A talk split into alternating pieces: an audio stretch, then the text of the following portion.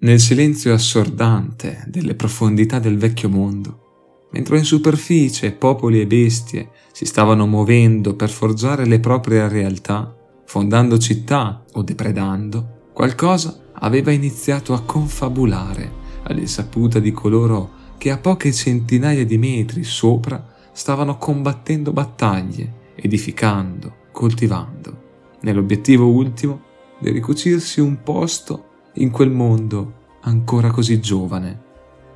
Occhi rossi, immersi nell'oscurità umida, al contrario, si iniziarono a mobilitare, rapidi e schivi, piccole creature, figlie della pietra mutagena, dotate di un'intelligenza furba e malevola, stavano muovendo i loro primi passi, ben nascosti agli occhi dei più, crescendo in numero e soprattutto in bramosia di potere, una necessità quella di conquista e supremazia che avrebbe ben presto minacciato un'intera cultura, condannandola all'oblio. Tempi remoti, quelli in cui gli Skaven si palesarono per la prima volta. Ben poco viene rimembrato di quel terribile evento.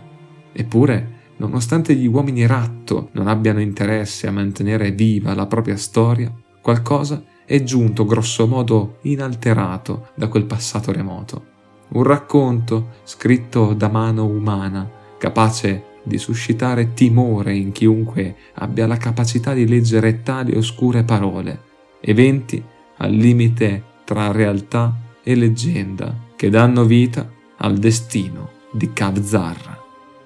Il vecchio mondo era ancora una terra giovane, la prima grande invasione del caos aveva fatto il suo corso, lasciando dietro sé cicatrici profonde, Tuttavia, il reame materiale si era dimostrato più florido delle deplorevoli forze schierate dalle oscure divinità. La vita era rifiorita e le culture che erano riuscite a resistere a quell'immane ondata di distruzione riottennero forza, come gli Asur ad Ulthuan o i Dawi sotto le radici delle montagne. Tra le razze create dagli antichi, quella umana era stata capace di rialzarsi con un fiorire di culture differenti in tutte le terre da loro popolate. Nei pressi del fiume Vita, la civiltà neicariana muoveva i suoi primi passi. A nord, ai piedi dei monti e ai confini del mondo, varie tribù stavano creando una propria identità, seppur scontrandosi. Nell'Oriente più estremo, invece, una nazione umana si era addirittura già affermata, tra queste realtà umane così lontane e diverse, una riuscì a sbocciare autonomamente in un lembo di terra stretto tra montagne e mare, un piccolo paradiso riflesso di quello che gli elfi abitavano al di là dell'orizzonte. Fiumi scendevano in ampie vallate mosse tutt'attorno da colline verdeggianti e puntecchiate da boschi ricchi di vita. Il sole irradiava fortemente quei terreni, donando fertilità impareggiabile nelle aree circostanti una culla perfetta per la vita umana. Ai piedi dei monti Irrana, un'ampia vallata si estendeva per chilometri e chilometri, tra tutte le terre a disposizione delle tribù umane di Tilea. Quella era di gran lunga la più fertile e adatta all'agricoltura, estesa fino al Golfo delle Perle ad oriente e a lambire le montagne a Basco ad occidente, in quest'area circoscritta qualcosa aveva iniziato a muoversi, o meglio, secondo le leggende narrate nel scritto Bellona Mirmidia, qualcuno. In quel tempo gli elfi di Ultuan iniziarono ad ampliare le proprie rotte commerciali, entrando in contatto con i Dawi del Karaz Angkor sempre più spesso. Le prime colonie vennero fondate e anche sulle coste meridionali di Tilea le città elfiche presero a stagliarsi sui paesaggi locali con le loro snelle e alte torri bianche, simbolo non solo di ricchezza, ma anche della raffinata cultura degli Asur, la bellezza e il buon gusto che parevano distinguerli dagli esseri umani. Le tribù degli uomini, che si erano stanziate poco più a nord, per lo più continuarono a vivere le proprie vite di sussistenza, senza troppo curarsi dei sopraggiunti inquilini elfici. Le carovane commerciali che si muovevano lungo le nuove strade venivano viste con curiosità. Alcuni, tra i più intraprendenti delle tribù, riuscirono ad avvicinarsi ai commercianti Asur, riuscendo a barattare pelli per oggetti come coppe o pugnali oppure armi da caccia, come sinuosi archi e frecce dalle punte lanceolate. I timidi contatti tra umani ed elfi non erano però apprezzati da chiunque. Un capo tribù osservava quei prodigi architettonici stranieri con gran rammarico verso se stesso e il suo popolo. Com'era possibile giungere ad una tale capacità? Come si poteva riuscire ad ergersi tanto in alto? Quale ingegno occorreva per abbandonare la vita umile che gli uomini vivevano da sempre per elevarsi infine alla bellezza? Tileus, da capo tribù, si chiedeva tutto questo, sentendosi così lontano da quella perfezione apparentemente irraggiungibile. La volontà di Tileus si dimostrò ben presto capace di ottenebrare i suoi pensieri. La tribù non era abbastanza ricca né avanzata da superare né tantomeno eguagliare la grandezza delle città Asur. Eppure gli umani meritavano una vita migliore di quella che avevano sempre vissuto. Per Tileus era impossibile immaginare un così ampio divario e doveva pure esserci un modo. Girovagando in lungo e largo per quelle fertili terre, cercò un luogo che potesse dare di più oltre al sostentamento. Occorrevano minerali in quantità, roccia, legname a sufficienza, ma anche con quelle materie prime sarebbe servito il più prezioso dei beni, la conoscenza l'arte del saper scavare, estrarre i minerali, forgiare strumenti utili al taglio della pietra e ancora di ingegneria, insomma, un'impresa che ben presto si fece palese essere pressoché irraggiungibile. Nonostante Tileus avesse lambito molte nuove terre, spingendosi ben oltre i territori originali della sua tribù, non era stato in grado di trovare un luogo adatto e le idee per il dopo erano totalmente offuscate. Lo sconforto lasciò il posto alla rabbia e infine alla disperazione. La rassegnazione stava per coglierlo quando una donna alta e slanciata dai capelli corvini si palesò al suo cospetto. Il suo sguardo, fisso e intenso, emanava sicurezza. Il suo volto, di una bellezza mai vista prima, celava marzialità e con sé portava parole di speranza. La donna ascoltò caritatevolmente le parole colme di ansia e insoddisfazione di Tileus, comprendendo lo sconforto di un uomo che desiderava dare ai suoi simili la grandezza che meritavano, una vita migliore, una civilizzazione reale e capace di rivaleggiare anche con la raffinatezza elfica. Quell'uomo che tanto aveva ricercato un modo per raggiungere il suo desiderio, che invero forse era il desiderio dell'umanità, aveva colpito la bellezza femminea, che decise così di aiutarlo. La dama guidò Tileus per molte delle terre che aveva già attraversato. L'uomo, dal canto suo, non stava ben comprendendo ciò che gli era capitato. Si limitò a tacere e guidare la sua tribù verso gli orizzonti che quella misteriosa donna stava scrutando. Passarono mesi, fino a quando la dama non decise di fermarsi. Davanti a lei si allungava una conca naturale incorniciata da alte vette tutte intorno lungo l'intero orizzonte settentrionale. Alle spalle ampie praterie che sarebbero potute divenire campi coltivabili e sotto i suoi piedi un'alta collina che offriva una posizione privilegiata sul circondario. Quello era il luogo scelto. Lì la civiltà di Tileus, a lungo immaginata, poteva mettere radici e fiorire secondo la sua visione.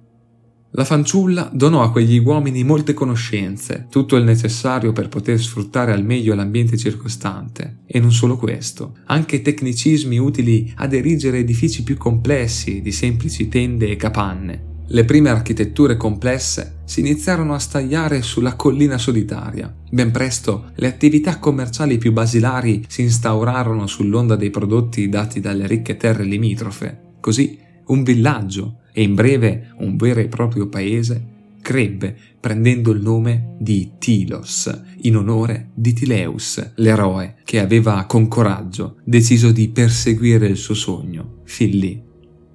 Con lo sviluppo di una vera e propria economia, la cittadina attirò ben presto l'attenzione dei commercianti in attività nelle colonie elfiche più vicine. I contatti iniziarono timidamente, per poi divenire sempre più frequenti e remunerativi, con quella rete di scambi, la cultura degli Asur prese a diffondersi anche tra gli umani, che progredirono ancora di più, con rapidità e senza porsi veri limiti nell'apprendere. Gli Elfi non furono i soli a stabilire un rapporto con la neonata realtà urbana degli uomini. Anche le gilde erranti dei nani delle montagne nere fiutarono le succulenti possibilità di ottenere ricchezza. Sempre più Dawi si fermarono in città fino a quando un intero clan nomade non decise di legare il proprio destino a quello di Tilos. Tileus e la dama dai capelli corvini accolsero i nuovi giunti, che si attivarono subito nella creazione di una speculare città sotterranea, dove avrebbero abitato comunque a stretto contatto con gli umani della superficie, donando una vitalità mai vista prima alla città, che nel vecchio mondo divenne nell'arco di poche decine di anni la città umana più popolosa e florida. Tilos continuò inesorabilmente a svilupparsi tanto in superficie quanto nel sottosuolo. I nani iniziarono a chiamarla Kavzar e le loro conoscenze ingegneristiche vennero scoperte anche dagli umani. Ben presto il rapporto tra i due popoli risultò ben più che utile per entrambi. I nani potevano beneficiare delle coltivazioni umane e il cibo non era mai scarseggiante, mentre gli abitanti della superficie poterono avere accesso alle ricchezze del sottosuolo, oltre che alle capacità manifatturiere superiori dei Dawi. Così la potenza economica di Tilos si assestò su un nuovo livello, rivaleggiando finalmente con le città elfiche più a sud. Il sogno di Tileus sembrava finalmente essersi realizzato, eppure il leader umano sembrava non riuscire ad accontentarsi. Qualcosa non riusciva a soddisfarlo, una sorta di disturbo nel portentoso risultato che aveva ottenuto. La dama dai capelli corvini comprese che nell'uomo c'era grande inquietudine. Cercò di aiutarlo come d'altronde già aveva fatto in passato, ma quando scoprì che cosa stava maturando nei pensieri di Tileus, venne colta da sconforto.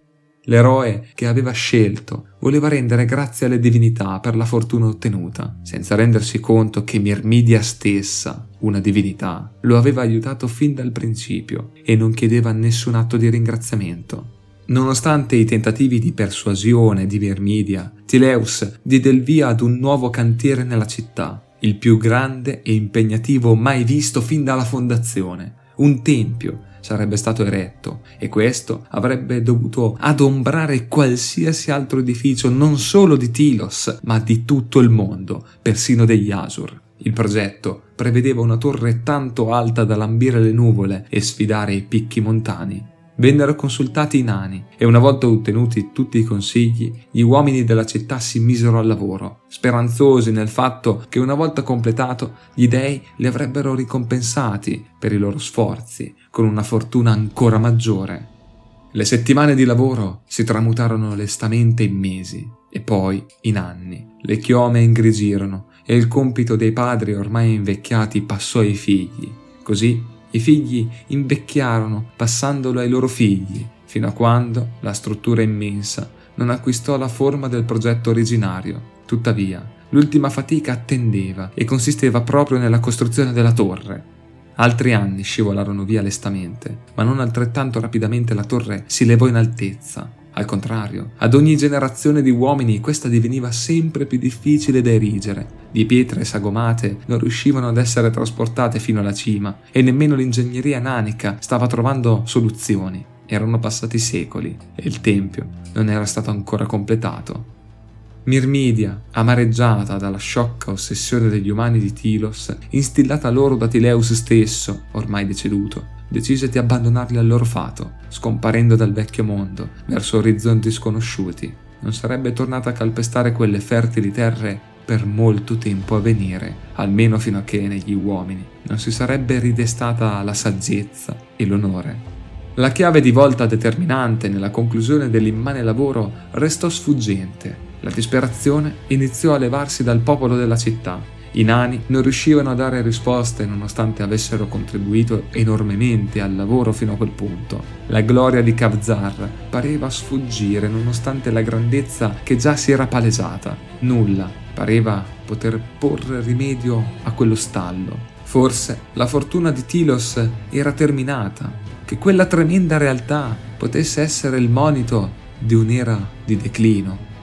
Fu proprio quando la disperazione attanagliava ormai i cuori e le menti dei figli di Tileus che alle porte della città si presentò una figura solitaria, un uomo di bassa statura, dalla schiena ricurva e completamente avvolto da un mantello grigio, con un cappuccio tanto ampio da adombrargli il volto. Egli, al di là del suo aspetto, rivendicava per sé un grande potere. La sua retorica seppe fare breccia negli uomini, che lo ascoltarono ammagliati. Infatti, a detta del misterioso uomo incappucciato, se gli abitanti di Tilos si fossero fidati, avrebbe completato per loro la torre del Tempio in una sola notte. L'unica richiesta era quella di porre sulla cima dell'edificio un oggetto votivo da dedicare alla grandezza degli dei. Per quella piccola quanto innocente richiesta, i cittadini decisero di accettare l'aiuto dello straniero. La strenua volontà di completare l'opera, o per meglio dire la totale disperazione nel non riuscire a farlo, li aveva condotti fin lì. Lo sconosciuto incappucciato aveva semplicemente trovato la miglior condizione per farsi ben volere. Giunse il crepuscolo e quando l'ultimo bagliore di luce stava affiovolendo dietro le montagne all'orizzonte, con il cielo ancora tinto di rosso e arancione, lo straniero incappucciato si diresse verso il grande tempio, ma solo dopo aver intimato agli abitanti di Tilos di non seguirlo per nessun motivo. Soltanto giunta la mezzanotte, tutti si sarebbero dovuti riversare in strada per poter godere del prodigio che meritavano e che per più di un secolo avevano agognato. L'oscurità calò sul mondo, il cielo si macchiò di nuvole sparse che celarono le lune gemelle, Manslib e Morslib. Intorno ai focolari delle case Famiglie intere attendevano con sottile nervosismo notizie della missione intrapresa dallo straniero. Qualcuno, sbirciando, tentava di scrutare la cima dell'alta torre senza però riuscirci. Altri, in silenzio, osservavano il muoversi delle lancette, scandendo ogni attimo con lo sguardo fisso sullo strumento. L'attesa parve essere eterna ma infine, vicino allo scoccare della mezzanotte, il popolo di Tilos si riversò nelle strade fin dentro la piazza del Tempio. Alzando la testa al cielo, tutti si meravigliarono grandemente. Là, fra le nubi, la torre era stata davvero completata e ora si levava come una snella lancia capace di trafiggere gli astri, tanto pura e candida da essere quasi accecante anche nella notte. Sulla vetta una campana incisa di ricche rune pendeva, brillando, quando le nuvole si spostavano, dando modo alle lune di illuminarla. La bellezza dell'opera finalmente conclusa, dopo generazioni, scatenò grande gioia. I cittadini cercarono con lo sguardo l'eroe che era riuscito nell'impresa, per lodarlo, senza però riuscire a trovarlo. Il silenzio, rotto solo dal mormorio della folla, avvolgeva tutta la piazza. Ma, allo scoccare della mezzanotte, in maniera del tutto incomprensibile, la grande campana sulla cima della torre iniziò a suonare. Una, due, tre volte la campana suonò, i suoi toni pesanti e carichi di sventura si propagarono per la città. Quattro, cinque, sei volte, lenti battiti come quelli di un gigante di bronzo. Sette, otto, 9. Ad ogni rintocco il suono cresceva sempre più forte, facendo barcollare la folla e costringendoli a tapparsi le orecchie. 10, 11, 12. E in alto nel cielo la luce di Maslib sembrava venir meno in favore del verde bagliore sempre più brillante di Morslib. 13. E al tredicesimo rintocco un fulmine squarciò il cielo. Il boato rispose a seguire, infine di nuovo il silenzio e il buio totale. La paura aveva già preso a serpeggiare come un malanno tra i cittadini, ma questi preferirono semplicemente rincasare, nella speranza che ciò a cui avevano assistito fosse solo un terribile momento. La campana aveva smesso di suonare e questo non poteva che essere un buon segno. L'alba avrebbe portato nuova tranquillità e sarebbero poi tornati al tempio. Giunse la mattina e aperti gli occhi dopo un riposo stentato, i cittadini di Tilos videro che il cielo era completamente cinto da nubi temporalesche e in breve da quelle nuvole venne la pioggia, ma nemmeno la pioggia era priva di stranezze. Questa infatti cadde a terra tingendo di nero ogni superficie, sempre più intensamente, inondando le strade di cupi colori cangianti. Fiumi di pece si generarono mettendo in fuga gli uomini. La pioggia cinerea continuò a cadere e a cadere ancora per tutto il giorno e anche in quello seguente. Ancor peggio, allo scoccare di ogni mezzanotte la campana riprendeva a suonare per tredici rintocchi inesorabili e tremendi. Una cacofonia che divenne sempre più un memento mori per tutta Tilos. E così, mentre i giorni diventarono settimane, le settimane mesi, senza vedere un accenno alla fine dell'innaturale pioggia, gli abitanti umani chiesero aiuto ai nani, cercando la loro saggezza. Tuttavia, vennero respinti per l'offesa precedente. Per i Dawu, infatti, l'essersi appellati ad uno straniero era stata un'onta pesante da subire e non si sarebbero ammorbiditi davanti a quelle loro richieste. I raccolti, sempre abbondanti fino a prima delle piogge, iniziarono a marcire ancora nei campi. La paura spinse la maggior parte dei cittadini a rinchiudersi in casa rannicchiati e tremolanti come foglie d'autunno, scosse dal vento. Messaggeri furono inviati al di fuori della città, in luoghi lontani, nel tentativo di trovare aiuto dall'esterno, e nel frattempo vennero organizzati sacrifici per tentare di placare le divinità che all'apparenza erano divenute iraconde. Nessun aiuto però arrivava, nessun messaggero tornava vivo. Gli dei tacevano, lasciando il rumore costante della pioggia come unica tetra colonna sonora. Le precipitazioni funeste si fecero sempre più intense, trasformandosi in grandine dai chicchi tanto grandi da riuscire a frantumare le teste di chi osava avventurarsi fuori dal proprio riparo. La campana risuonava a morto ogni notte, annunciando un peggiorarsi delle condizioni meteorologiche, fino a che delle meteore presero a precipitare un po' ovunque. In seguito la gente iniziò ad ammalarsi e a morire fra atroci sofferenze mentre i nuovi nascituri sviluppavano tremende malformazioni, tali da ucciderli alla nascita o peggio, in grembo alle madri. Come se non bastasse, le meteore portarono con sé i topi, sciami di parassiti zampettanti che si intrufolarono nei granai, divorando le ultime riserve di cibo, ancora intatte. La carestia iniziò ad annientare la resistenza della popolazione ormai allo stremo. Così gli anziani della città cercarono di nuovo di mettersi in contatto con i nani, chiedendo questa volta di condividere il cibo e permettendo magari agli umani di scendere al riparo nei tunnel per sopravvivere alla catastrofe in corso. I Dawi in questa occasione risposero con aperta rabbia, si infuriarono con gli anziani di Tilos, accusandoli di aver condotto la pioggia naturale e che questa era riuscita a filtrare allagando i tunnel di stoccaggio del cibo, guastando completamente le scorte. Il riparo e i viveri erano a malapena sufficienti per le famiglie naniche. Per nessun motivo avrebbero accettato le assurde richieste umane. Gli anziani vennero cacciati e le porte d'accesso chiuse alle loro spalle.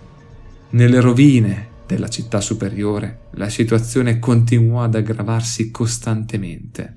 Nella più totale disperazione gli abitanti iniziarono ad insultare gli dei per cui avevano eretto con fatica il tempio e l'alta torre. Si sentivano abbandonati, anzi traditi, tanto da spingere alcuni di loro a venerare i poteri oscuri e addirittura invitando il male in città per salvarli da quella lenta morte. Tuttavia, anche in questo caso, nessuna risposta parve arrivare. Al contempo, i ratti erano diventati più aggressivi, oltre che più numerosi e grandi. Ormai divenuti signori di una Tilos in rovina, vagavano in libertà assoluta, mangiando le carni dei cadaveri e trascinando nelle ombre chi non poteva opporsi alla marea rosicchiante. Gli uomini venivano visti come creature da braccare in quella che era la loro stessa casa. Nonostante tutto ciò che stava accadendo, una costante era però rimasta. Ad ogni mezzanotte la campana risuonava sempre 13 volte, con un suono che era divenuto sempre più rimbombante e anzi quasi trionfante.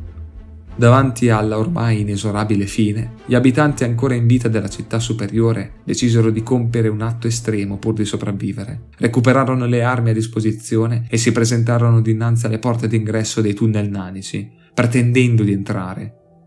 Ma non udendo alcuna risposta e credendo di essere ignorati, si munirono di arieti improvvisati e sfondarono le porte, aprendosi finalmente la strada verso il tanto agognato riparo. Lo spettacolo che si trovarono sotto gli occhi fu però ben diverso da quello atteso. I tunnel, sapientemente scavati, erano bui e privi di vita, nessuna luce ad illuminare il cammino. Solo nelle sale più basse e ricche vennero rinvenuti inquietanti mucchi d'ossa, completamente spolpate e logori vestiti ormai abbandonati, testimonianza unica del destino incontrato dalla fiera stirpe nanica proprio quando i cittadini si resero conto dell'orrore consumatosi sotto i loro piedi, con le fiaccole ormai giunte all'esaurimento, il buio prese ad avvolgerli e nella fioca penombra si illuminarono miriadi di occhi rossi e malevoli. Gli uomini ormai spalle al muro scelsero di combattere. I topi attaccarono come un'unica massa carnosa, riversandosi sui resti mal ridotti dei fieri abitanti di Tilos, che schiena contro schiena si opposero come uno scoglio al sopraggiungere dell'ignobile onda nemica. Purtroppo per loro, quella resistenza era sì coraggiosa, quanto però futile. L'ora dei figli di Tileus era finita, l'ora del ratto era giunta. Mentre in superficie, quasi a voler fare beffa della fine degli uomini, la campana con le rune illuminate di verde suonò ancora una volta, sancendo la caduta di Kavzar.